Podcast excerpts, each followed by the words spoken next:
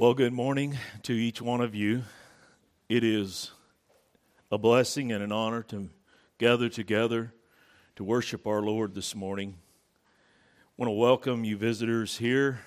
Thanks for being with us this morning. It's a pleasure to have you with us. For the home folks, it's good and it's pleasant to gather together with you all, and it's a blessing that I cherish each Sunday. Thank you.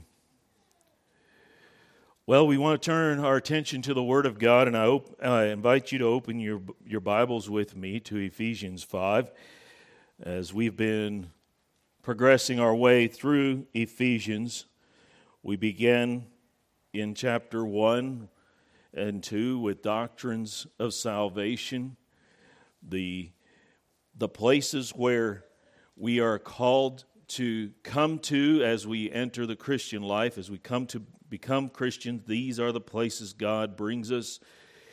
And then as we have been coming through the doctrines, he begins to, to walk us through practical applications. We are in Ephesians 5. We're getting toward the end of the book, and we have transitioned from doctrinal to practical. And although practical also has doctrinal teaching, it is explicitly pointed, and there's a driving message behind this part of the chapter. If the doctrine of salvation is at work in you, then this is the result. If that, then this.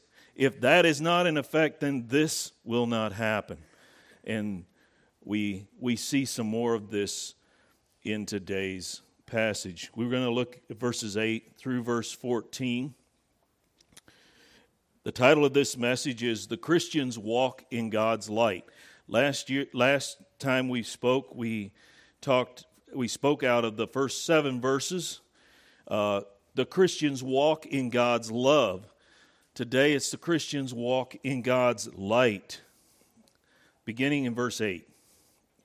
For you were once darkness, but now you are the are light in the Lord. Walk as children of the light. For the fruit of the Spirit is in all goodness, righteousness, and truth, finding out what is acceptable to the Lord, and have no fellowship with the unfruitful works of darkness, but rather expose them. For it is shameful even to speak of those things which are done by them in secret. All things that are exposed are made manifest by the light. And for whatever makes manifest is light.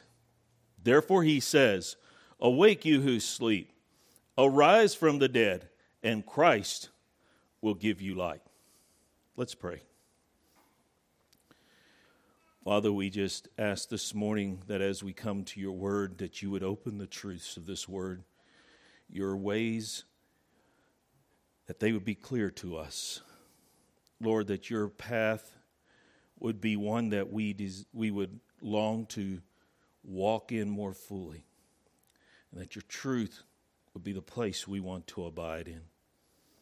We thank you for the Lord Jesus Christ and all that he has done to provide for us all that we need in him to be obedient to you, Lord. So we ask that you you use this for your honor and glory and your spirit would speak to us your truth may be revealed by your Spirit into our hearts. And we may say amen to your Spirit. We may, we may hold hands with the truth, and we may embrace the wisdom of God to ourselves, and that we may walk therein in fullness, in its fullness. We ask this in Jesus' name. Amen. well, out of this passage, we want to look first of all at the position of the, the personal position of the believer. Secondly, we want to look at the personal responsibility of the believer. Lastly, we want to look at the, the personal wake up call for the believer. So, let's begin here in verse 8. For you were once darkness. The you is a directive to the believer. He is now talking to believers. Uh, this is speaking to the church, because this, this goes back to chapter 5, verse 1. Therefore, as Im- be imitators of God as dear children. There's only one group of people that God calls his dear children, and that is his dear children. The, those who are not his children, he doesn't speak to in this manner. And so we're, we're talking here, he's talking to us, those of us who are walking in newness of life. He says, You were once darkness. We're looking here at a position. You once were personally positioned in darkness. In other words, he doesn't say you just did dark things or you were just hanging out in the darkness. He says you were once darkness. In other words, he's saying at one point in time in your life, every believer can look back at his unbelieving days and say, I embodied darkness in those days. I walked the way of the flesh.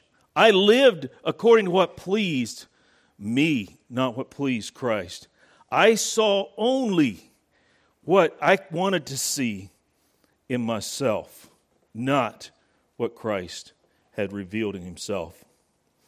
And so, darkness here is defined in the original language as an ignorance of divine truth, accompanied with the ungodliness and immorality together with their consequent misery in hell. Now, this, this is a package deal. Those who embody darkness, they have an ignorance of the truth. 1 Corinthians chapter 2 says that, that these things are revealed by the Spirit of God. And if we have the Spirit of God, then they can be revealed. These truths can be revealed to us. But there's an ignorance, there's, there's an inability to see or to understand or to perceive the things of the kingdom of God. There's an ignorance there. Jesus told Nicodemus, He says, Unless you are born again, you cannot see the kingdom of heaven, much less enter it. So there's an, there's an understanding that comes with salvation. God has opened our understanding in salvation. There's a receptiveness to the truth. There's a seeing into the truth that we didn't see before. We can all, I think we can all identify with the fact that the Bible was somewhat of a closed, at least mostly a closed book before we were born again. And when Christ came in, one of the things that happened to me was I gained a desire to read God's word and to know what he thought, to, to try to understand some way what he is saying here. folks, that, that does not go away in the Christian's life. But that is not true of the unbeliever. And we have to remember that when we were back there in that life, that's the way we lived. We lived in ignorance, we lived in darkness, we hid from the truth. We ran from the truth. We didn't want the truth to expose us.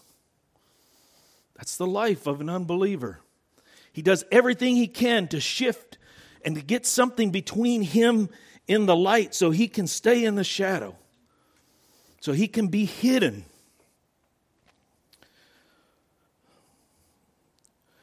This is what the children of Israel experienced. I'm going to hold, hold my finger here and let's turn to uh, Hebrews 12. And let's understand a little bit what this is like. Hebrews chapter 12, and uh, we're going to begin. We're going to pick it up here in verse 18. This is the Hebrew writer is going back to the time when God appeared on the mountain to the children of Israel. And though they never saw him, they saw his thunderings, his lightnings. They saw the cloud come down on the mountain. They heard his voice. Let's begin reading here in verse 18. For you have not come to the mountain that may be touched and that burned with fire, and to blackness and darkness and tempest, and the sound of a trumpet and the voice of words, so that those who heard it begged that the words should not be spoken to them anymore. For they could not endure what was commanded Do you notice that? They could not endure what was commanded. It was the commandment they were running from. And if so much as a beast touches the mountain, it shall be stoned or shot with an arrow. And so terrifying was that sight that Moses said, I am exceedingly afraid and trembling. If we were to, we're not going to spend the time to go back into that and dig it all out, but if we would go back there, we would understand that this was a group of unbelieving people. They did not believe that God was going to take them and securely place them into the promised land as he said he would. And we know that later on we see that their carcasses fell in the wilderness because of unbelief. They did not receive the truth and they did not embrace it to them. and when God spoke to them and that unbelief was present in their, in their hearts and in their minds, it struck terror into them. They were terribly afraid. And I want to tell you, friends, if, if, if, if you are on this, the, the, the fallen, if you're of the fallen who have never come to the cross, this is, this is what God's truth does to your soul. You become exceedingly afraid and terrified. There's a blackness, there's a darkness. And I believe that darkness was more than just something that they saw that was black versus white. I believe there was a, a presence of darkness there. And God did this for a specific pers- purpose. He wanted to show them that they are walking in darkness, and this is the reality of where they are going. You know, the reality of the, of, of the Christian life is that we face the issues of, of the wrath of God at the beginning of life, not at the end. Christ has taken the penalty of our sin and has taken away that end judgment from us so that we face the reality of our sin as we come to the cross and we realize that it took the Son of God, the sinless Son of God, to take our sin upon Himself. And rather than suffer in hell, we come to, to repentance at the foot of the cross. These people in the Old Testament had not come to repentance. There was not repentance and faith in their hearts. And what the writer here is saying, you've not come to this mountain as believers. This is not where the believer lives. Let's go on. But you have come to Mount Zion and to the city of the living God, the heavenly Jerusalem, to an innumerable company of angels, to the general assembly and church of the firstborn, who are registered in heaven to God, the judge of all, to the spirits of just men made perfect, to Jesus, the mediator of the new covenant, and to the blood of sprinkling that speaks better things than that of Abel.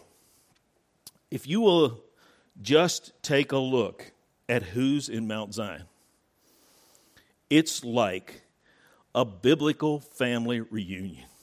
I don't know about you, but I love family reunions.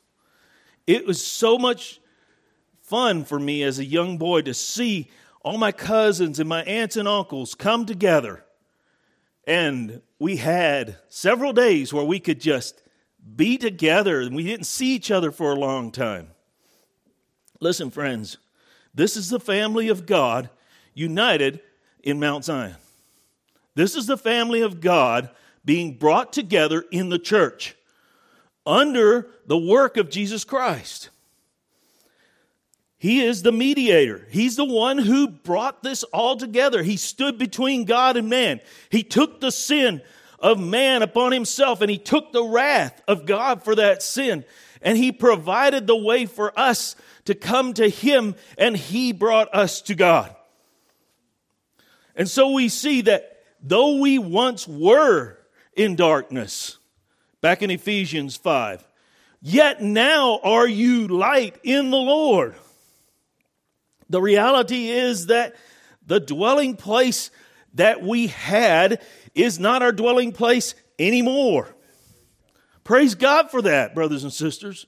That if you know Christ, you live in a better place, in an infinitely better place, in a place that is opposite of day, as day and night. I think sometimes we don't understand or we don't grasp the reality of what Christ has done for us to take us from darkness to light.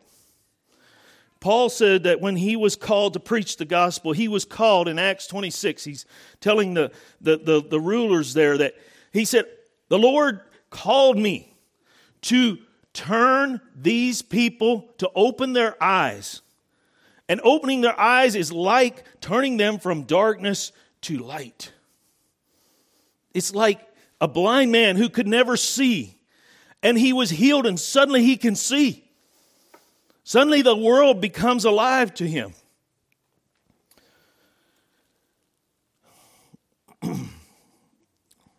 our position, friends, is one who's had our eyes opened by the truth of God. Christ has applied that truth, and He's made us able to come and draw near to the light and live in the light without fear of the light.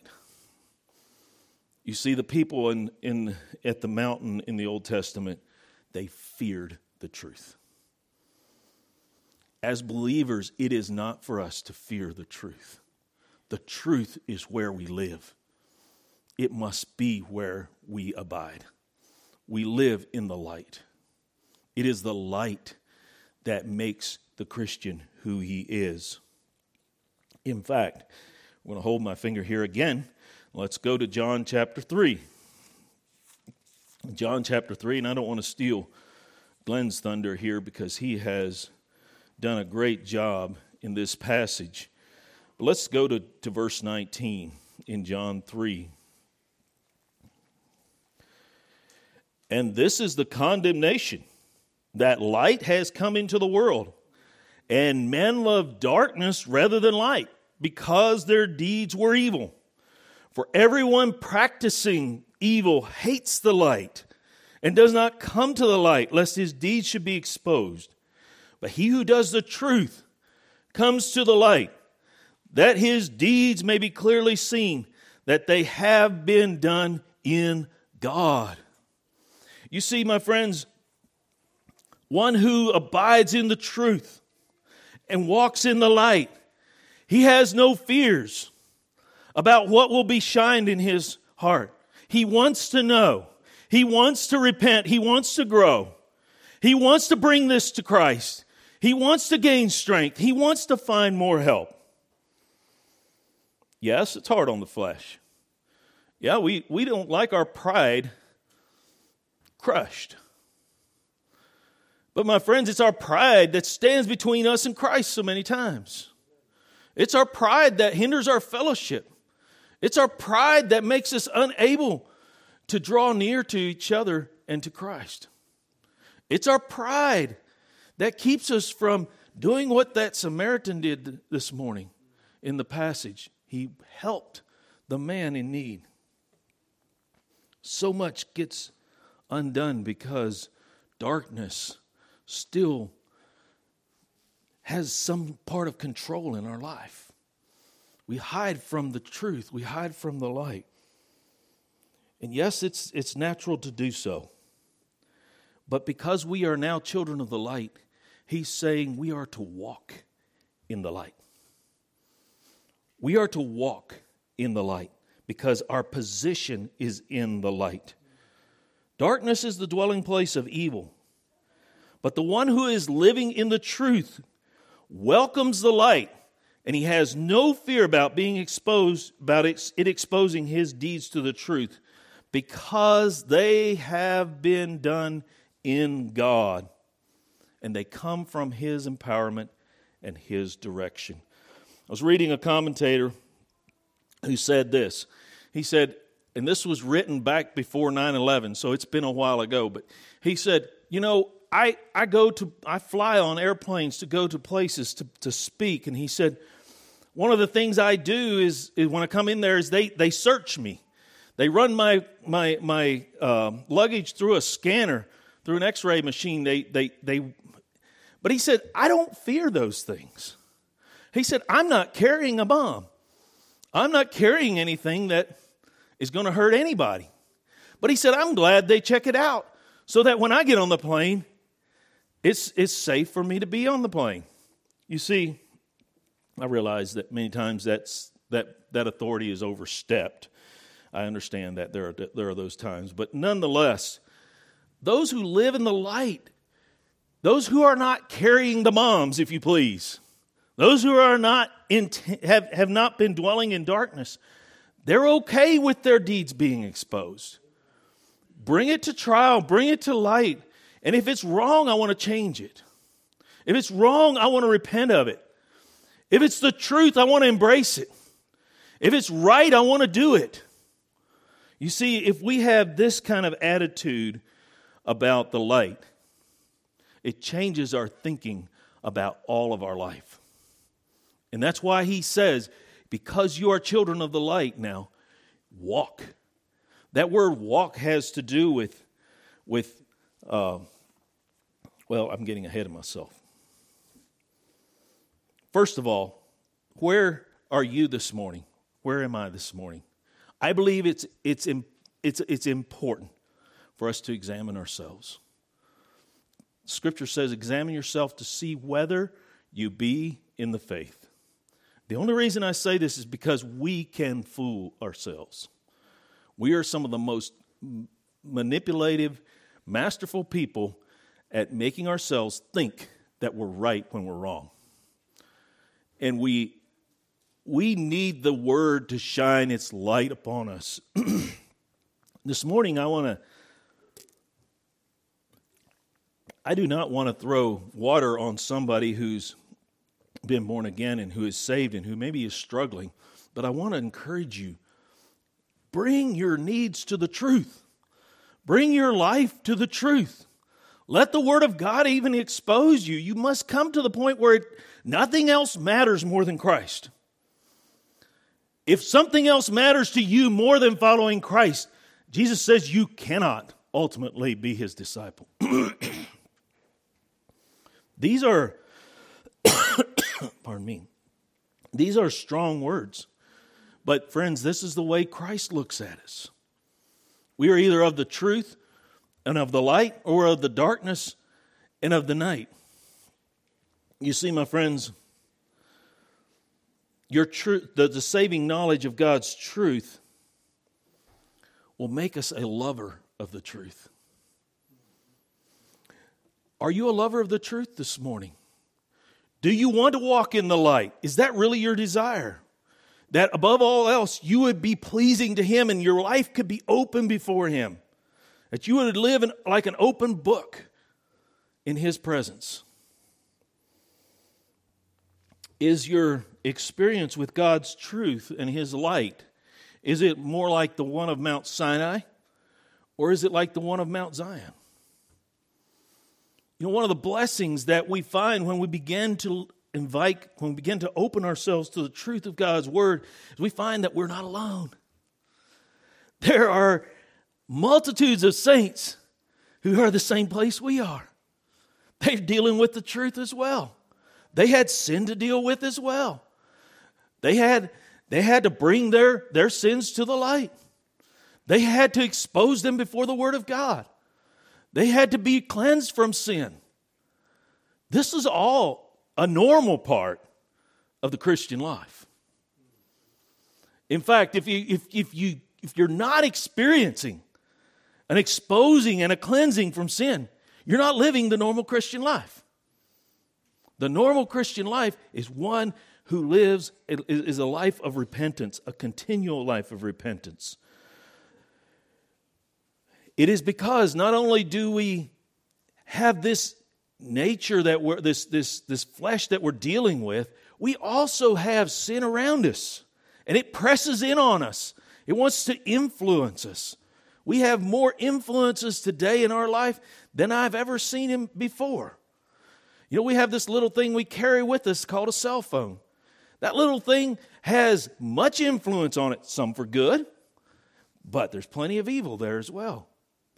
And friends, it's time that we bring the influences of the, of the world and we bring them to the light of God's truth.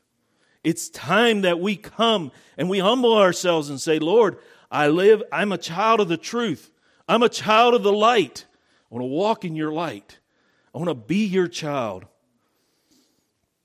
Is this your testimony this morning? Well, not only must you have a personal position in the light, and, and I want to say this because I believe that for all of us, we, we struggle at areas. There are always going to be things we struggle at. But when someone boils it down and you get you get to where you're pushed against the wall, so to speak, where do you really want to be? Where do you really want to abide? When somebody has when somehow the things of life put you in a corner where you have to go somewhere. You have to do something. Where do you want to go? Do you want to abide in the truth? Do you want to walk with God? He is a defense for those who are his own. Those who are humble before him, he is their strong fortress. He is the one who stands up to defend. This truth is a lion. It will defend you in the day of trouble.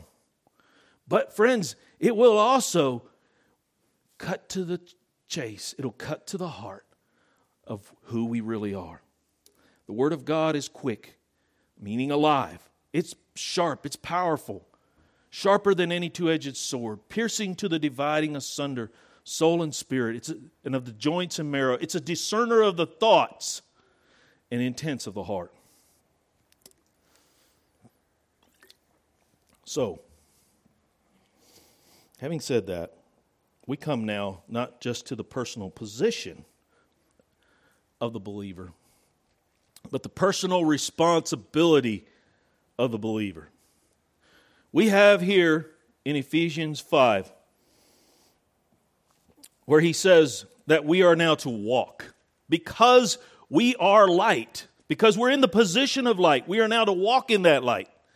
That word walk here means to regulate one's spiritual life by continual progress, just as physical walking moves us forward and is the means by which we make progress. We are to, the Christian life is called, we're called, in the Christian life, we're called to move. We're called to move forward. We're called to come to the light and continue coming to the light. It's a continual walk in the light. It is not just, well, thank God I was saved back there five years ago, 10 years ago, 40 years ago, and I'm, I hit the cruise control and I'll end up in heaven. I can check out. Well, thank God he took our sins upon him, Christ, put, it, put our sins upon Christ. We no longer bear that load. And thank God he put us in the way. But just because he put us in the way does not mean that we sit back in our rocking chair and do nothing. God brings life to us, and we must respond in some way. We will respond in some way.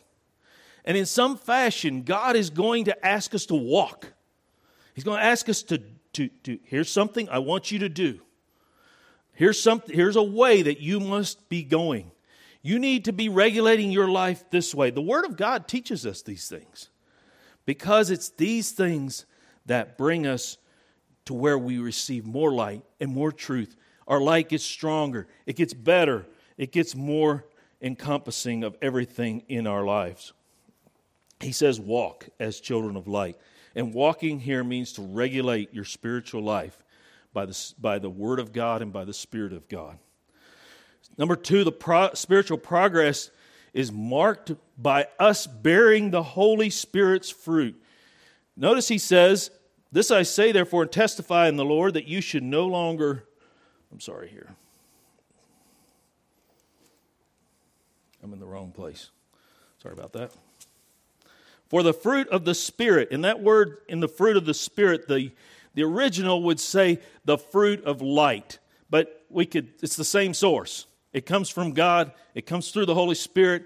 It's God, the Holy Spirit is the third person of the Trinity. So we are talking about walking in light. This spiritual progress is marked by the Spirit's fruit. Let's look at the first one here. Now, notice he puts this in parentheses, but he says this is where what goes with walking in the light. Sometimes people say, well, if you walk, if you really walk in the light, there are things you're going to do. You know, you're going to start speaking in tongues. You're going to start dancing. You're going to start this. You're going to start that. You'll be able to heal people. There's nowhere in the Bible that it, that, that that is a requirement for walking in the truth. Walking in the truth is bearing the will, will, will, will evidence itself by bearing the fruit of the Spirit or the fruit of light. So let's look at these things. He says it's in all goodness, first of all. Goodness here means uprightness of heart and life. Uprightness of heart and life. Jesus said in Matthew 7 that a good tree brings forth good fruit, and an evil tree brings forth evil fruit. A good tree cannot bear evil fruit, neither can an evil tree bear good fruit. But you know the tree by its fruit. The fruit that it bears is evidence of what kind of tree it is. You know, if I walked up to an apple tree today and I went to pick the fruit off of it, I would not expect to pull a peach off of an apple tree. If I pulled a peach off, it'd be a peach tree. And the fruit that, that, that is the kind of fruit that you get from a Christian is a certain kind. If there's a root of Christianity within them, then there's the fruit of Christianity there. It comes as a natural result of, the, of a changed heart. Now, you may say, well, I'm just a brand new Christian. I'm just a baby Christian. I just came to faith. I got all kinds of problems to deal with. I understand. But if you truly came to Christ, you exhibited faith, you exhibited repentance, and you exhibited trust in Christ. You already have the fruit of the Spirit. This is no less there on a baby Christian, should we say, than a Christian who's older and experienced. There may, it may be more evident by being in more areas of their life in a, in a more experienced Christian. But every child of God bears the fruit of the Spirit. If the fruit of the Spirit is not there, they are not His. They don't belong to Him. They are not His children.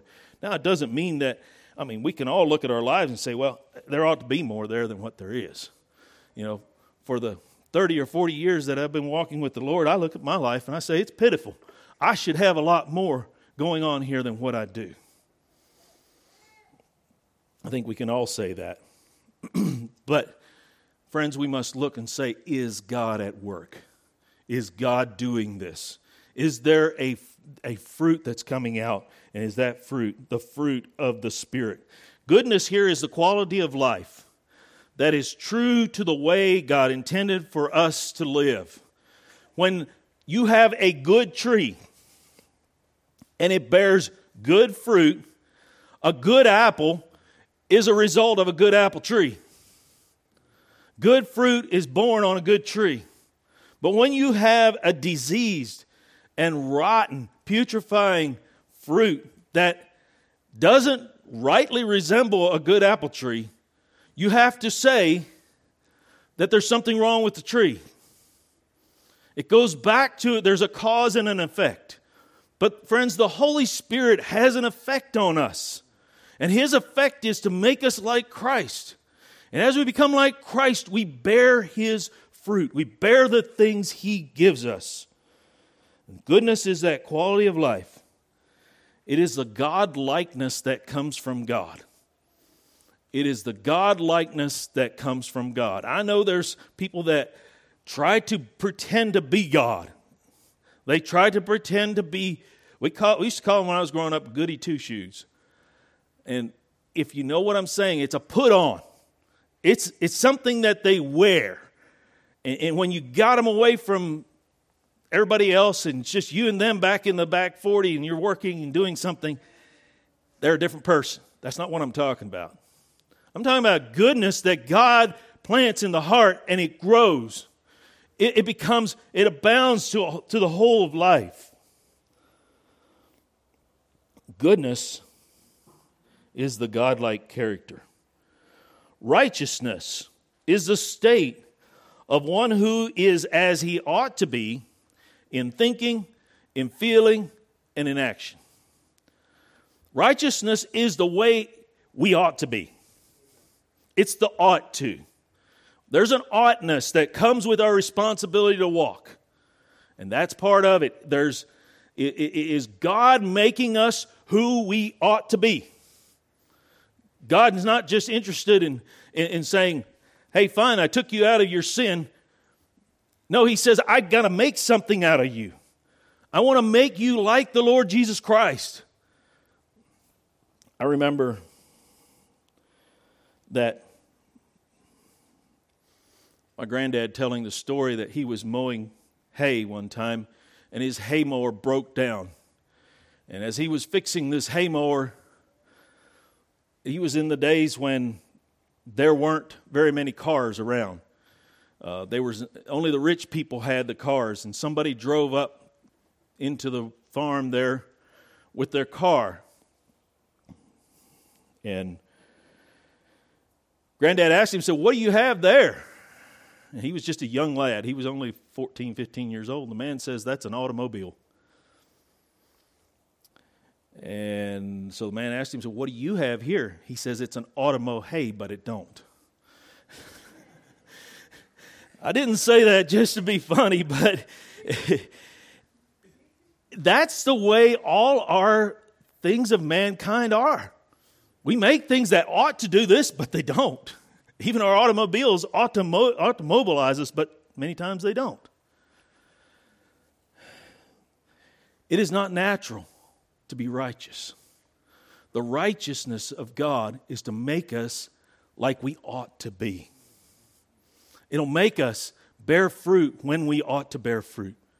It is the righteousness of Christ. And Jesus says in Matthew 5 that except your righteousness exceeds the righteousness of the scribes and Pharisees, you cannot enter the kingdom of God.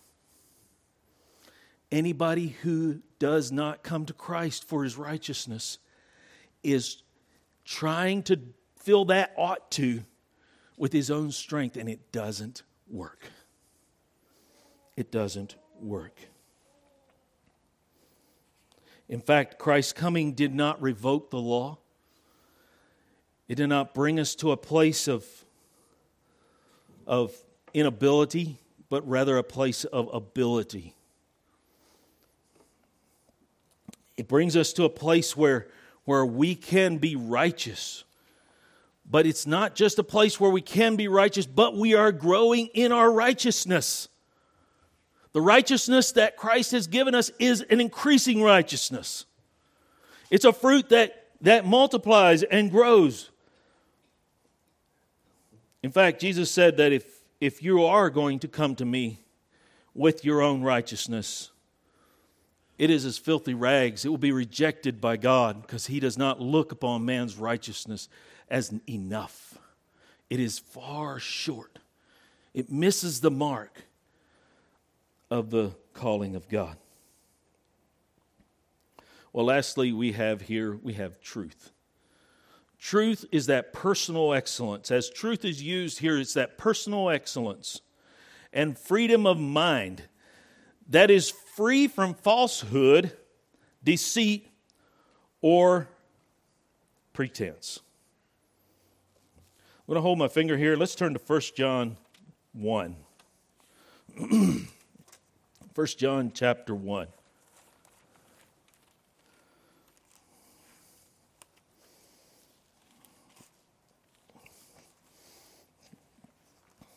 Verse 3. Let's read verses 3 through 8. That which we have seen and heard, we declare to you that you may have fellowship with us. Truly, our fellowship is with the Father and with his Son, Jesus Christ. And these things we write to you, that your joy may be full. This is the message which we have heard from him, and declare to you that God is light, and in him is no darkness at all. If we say we have fellowship with him and walk in darkness, we lie and do not practice the truth. But if we walk in the light as he is in the light, we have fellowship one with another, with one another, and the blood of Jesus Christ his son cleanses us from all sin. If we say we have no sin, we deceive ourselves and the truth is not in us. You see, truth, by its very nature, reveals that which is hidden. Jesus said when he stood before Pilate, he said, For this purpose I came into the world that I may bear witness to the truth. We know Pilate's infamous, uh, his infamous saying there, What is truth? You see, my friends, he was so used to lying. He was so used to deceitfulness. He was so used to darkness that he did not know what truth really was. When Jesus said, I come to bear witness of the truth, he was talking in foreign terms to Pilate. But nonetheless, when you come to as a child of God, the message which you heard from God that John says we declare to you is that God is light, and in him is no darkness at all. That is hard for us to grasp. The brightest day, the best light, has in some place a shadow attached to it in God, there is no darkness at all. If we are saying that we abide in truth, if we say that we walk in the light as He is in the light, if we are walking in the light, we will have fellowship with others who are walking in the light. And we will have the ability to come and repent of sin as it's brought to the light. It's one of the reasons God calls us to fellowship with one another, because it's in this context that we have a loving place to deal with the issues of our sin that we still carry as remnants from our flesh. I know we like to protect ourselves, all of us do. But, friends, it is God's will that this be a safe place, a loving place, where God's truth can show us who we are and who He is, most of all. That He may shine the light of truth upon us. And if we're going to stand back here and say, I don't have any sin, there's nothing wrong with me whatsoever, He says, we're lying. We're lying. Friends, I think we need to take this seriously. I think, I think it's time that we start looking at ourselves in the truth. And we start being unashamed to come to the truth. You know, there's, there's, there's no shame in, in, in being, in turning ourselves toward the truth. And when we come to the truth, it, being willing to live in a way that we, even in though we are exposed, it is in the light. Everything is in the light. Well, not only, not only must we not only must we, we bear the fruit, but friends, we must prove the fruit of the life. Now, notice he says, he says, there he says, finding out what is acceptable, verse 10, to the Lord. That finding out what is acceptable is actually proving or testing what is acceptable to the Lord. Everything that resides in these qualities that he mentions here are for us. Therefore, the children of God, and we are to prove the preciousness of their value, and we are to, and, and their effective usefulness in our lives. Everything that we do must be to the aim to please God. If we prove these things, if we if this is how we live, then what we how we speak, how we choose to live our lives how we use our money, how we use our talents, how we treat our fellow men, it will all be done to please and glorify and honor our, our God. If we have another motive for doing these things, if we just want to please men, then we're not walking in the truth, friends. Let's just be honest. This is to please God. God is the one who needs to be pleased. Listen, if you please God, it doesn't matter who else really ultimately is not pleased. But if you don't please God, God will not be pleased with you. You see, my friends, it is, it is going to be in, in all of our best interest, and I say best, it should be at the heart of our desire to please God because in that day we want to hear those beautiful words Well done, good and faithful servant, enter into the joy of your Lord. And, and if we don't walk in the truth, we're not going to hear those words. It is of, it is of necessity that we, that we find and we hear what God has to say to us on these things. These are qualities that must shine out like a beacon. These qualities are, are, are like a, a, a light shining into a dark world. Notice he says, and have no fellowship with the unfruitful works of darkness. So Jesus says, Let your light so shine before men that they may see your good works and glorify who? The Father, which your Father which is in heaven. The world needs to see the truth in us so much that they glorify God because they know that's the only place it could come from. They understand that that does not come from the heart of man, but it comes from the heart of God. And that's what God wants us to do. This must be an outshining of our lives. Well, not only must we prove the, the, these, these fruits of the light, but we must re- reprove the works of darkness. First of all, we're called to break fellowship with the unfruitful works of darkness. If there's, if there's darkness in our life, if there's sin in our life, if there's things we've been hiding for years, if there's trouble in our life that we can't, that with God that we that we are hiding, we're called to break ties with that sin, with that issue that we are dealing with. And the reason we are called to break break ties with it here, and I'm going to hold my finger here. Let's turn back to, to Revelation 18. I want to read two verses here in Revelation 18 because in Revelation 18 we have the final division we have the final breaking of ties. In Revelation 18, verses 4 to 5. and I heard another voice from heaven saying, Come out of her, my people, lest you share in her sins and lest you receive her plagues. For her sins have reached to heaven, and God has remembered her iniquities. This world, my friends, is an idolatrous world. She follows it follows the path that Satan has is leading her. In fact, it says that the world is in the lap or in the sway or under the control of the wicked one. He does with her what he with the world what he wishes. And this is here the world is is is termed in the form of Babylon. Babylon considered to be the mother of harlots, he says. And, and friends, I, it's not just harlotry, there's all kinds of evil that goes on in and around this. You, could, you can go into the Old Testament and you can, and you can look at the terms for, for adultery and idolatry, and it's the same kind of thing. The one who will worship worship say, worship the, the Baals and try to worship God at the same time, he's committing adultery in his heart. He's trying to please two lovers. And what does he say here?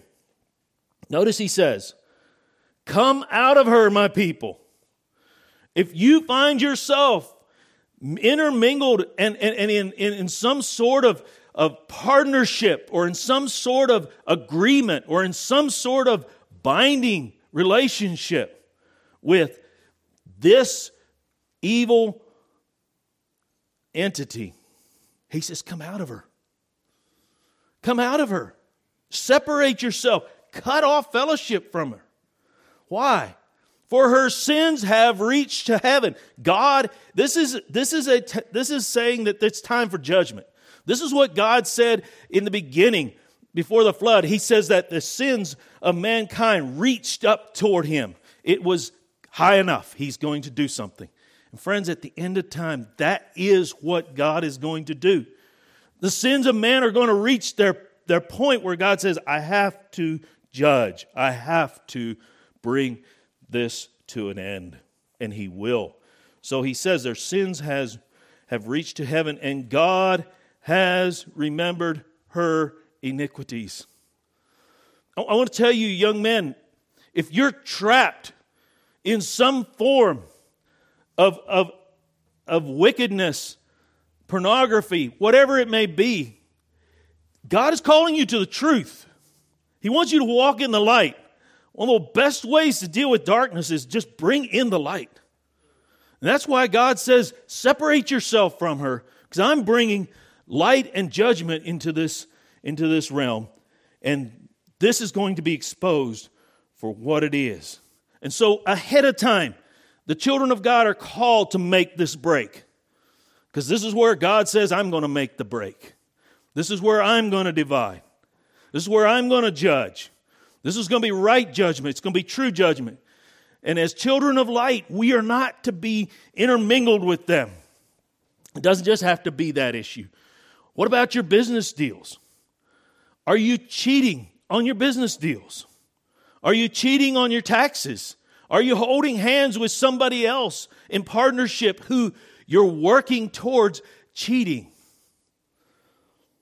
That's all going to be exposed one day. And he says, My children, come out from among them.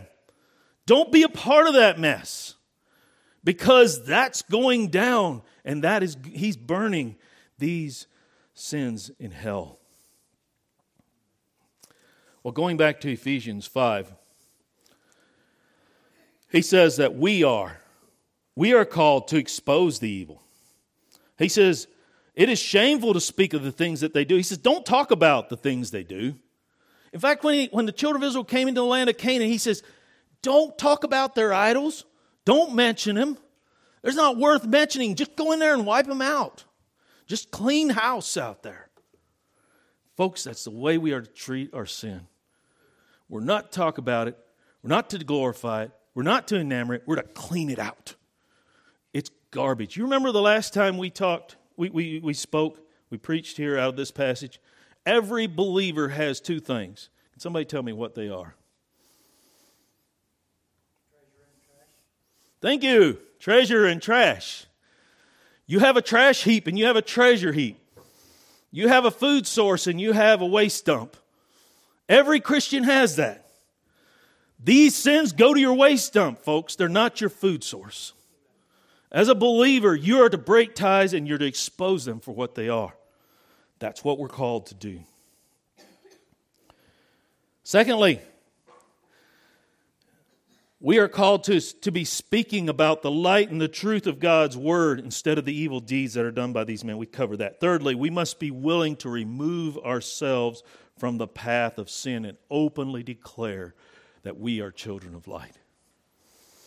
This is something that we must we must understand that the light, all that is of the light, exposes and manifests sin for what it is. If anything is going to expose anything, it's going to be the light that brings these spiritual sins to, to the truth. We're given the light to drive back darkness. The best way to eliminate darkness in a room is turn the light on. Get light into the room. And I want to tell you don't mess around in this stuff. Don't try to run it out yourself. Get light into your heart. Immerse yourself in the truth of God's word and live in that truth and hold your, be held accountable to that truth. Folks, this is how we, we, we push sin out of our lives. This is how we get it gone. It becomes part of the rubbish heap when God's word and his truth and his life become our food source. We will push that stuff out. The problem is the church today, people that call themselves the church of God, are anemic with the word of God. We've watered down the preaching. We've compromised our stand against evil. We've made the church not that much different in today's society, the church isn't that much different from those who call themselves not the church. Folks, it's time to come back to the Word of God.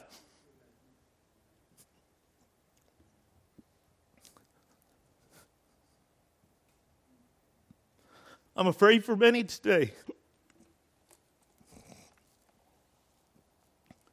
They're not coming out of Babylon.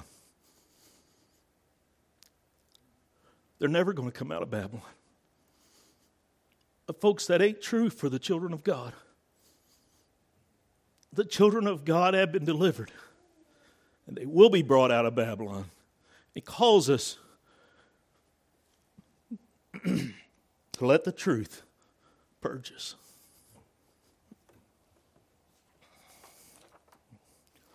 I want to ask you this morning do you desire the fruits of life to rule your life? Do you really desire that this would that truth and righteousness and goodness would rule your life?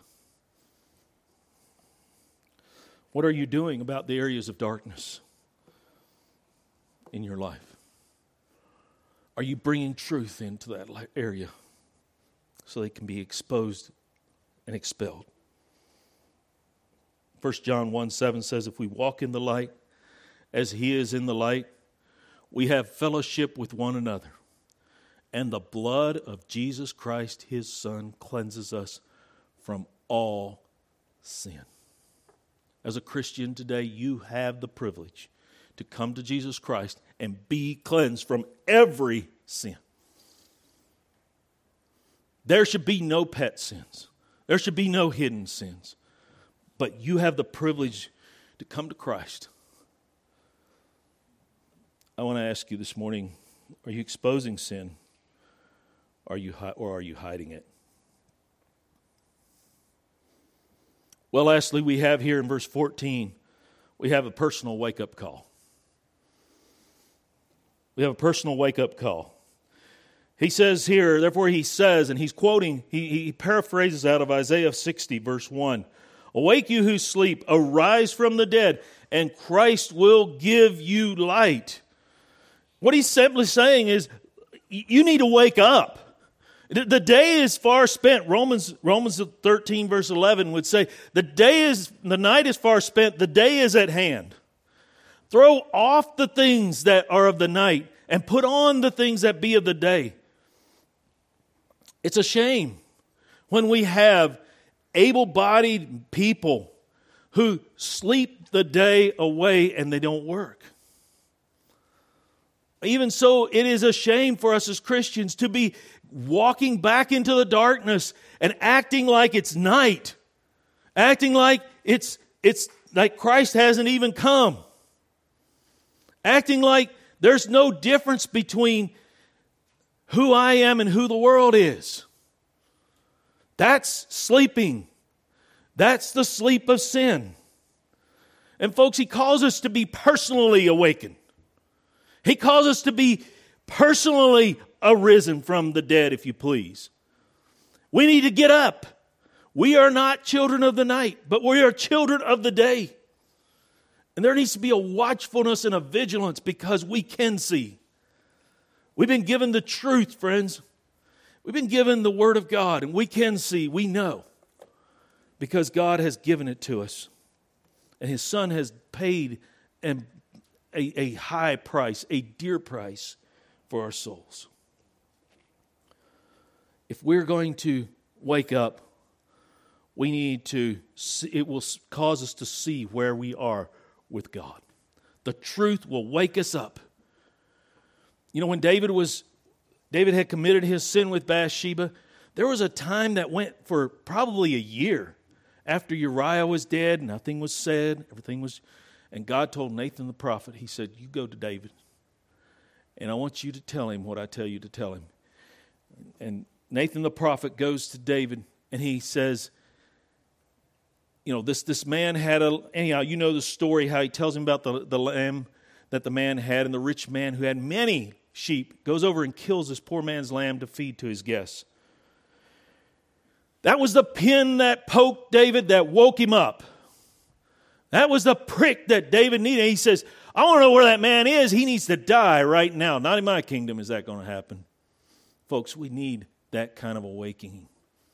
And when he came fully awake, he realized, I am the man. He acknowledged before God and right there before uh, the prophet that I am this man. I want to tell you, we must wake up. We need to see where we are with God. Secondly, we need to get out of those places where we are living in sin. It's time to break ties, it's time to cut clean.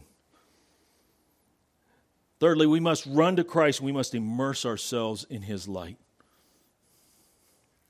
This is the call for the Christian is to walk in light, and you will not walk in light unless you have been awakened.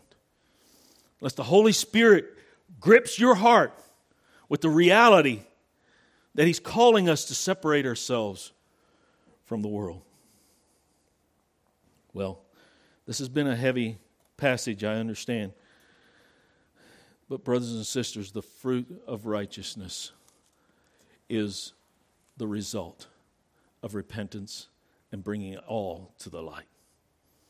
This fruit is sweet, this fruit is eternal, and this fruit is what pleases God. Let's pray. Lord, as we draw near to the end of this service, Lord, I pray that your Spirit could do his work shining the light of your truth upon us. Lord, give us ears to hear, give us hearts that understand, and give us minds that perceive what you want us to, to know and believe. Give us repentance, Lord. Give us brokenness. Give us the ability to love you more, to walk more in the light, to be more bold about your truth. We want to give you all praise and glory. Lord, bless this congregation. As they go forth this week, I pray that your Spirit would go th- work through them, that your hand of grace would be upon them, that they would be able to live in the light, walk in the light, abide in the truth, and be faithful to bear the, pr- the, the fruit you've called them to bear. May the world look at their light and say, God is there. God is at work. God is in their midst. Lord, give, give each one a place this week to, to speak for your name, to glorify you, to worship you. And may you, Lord, bless the work of your hands.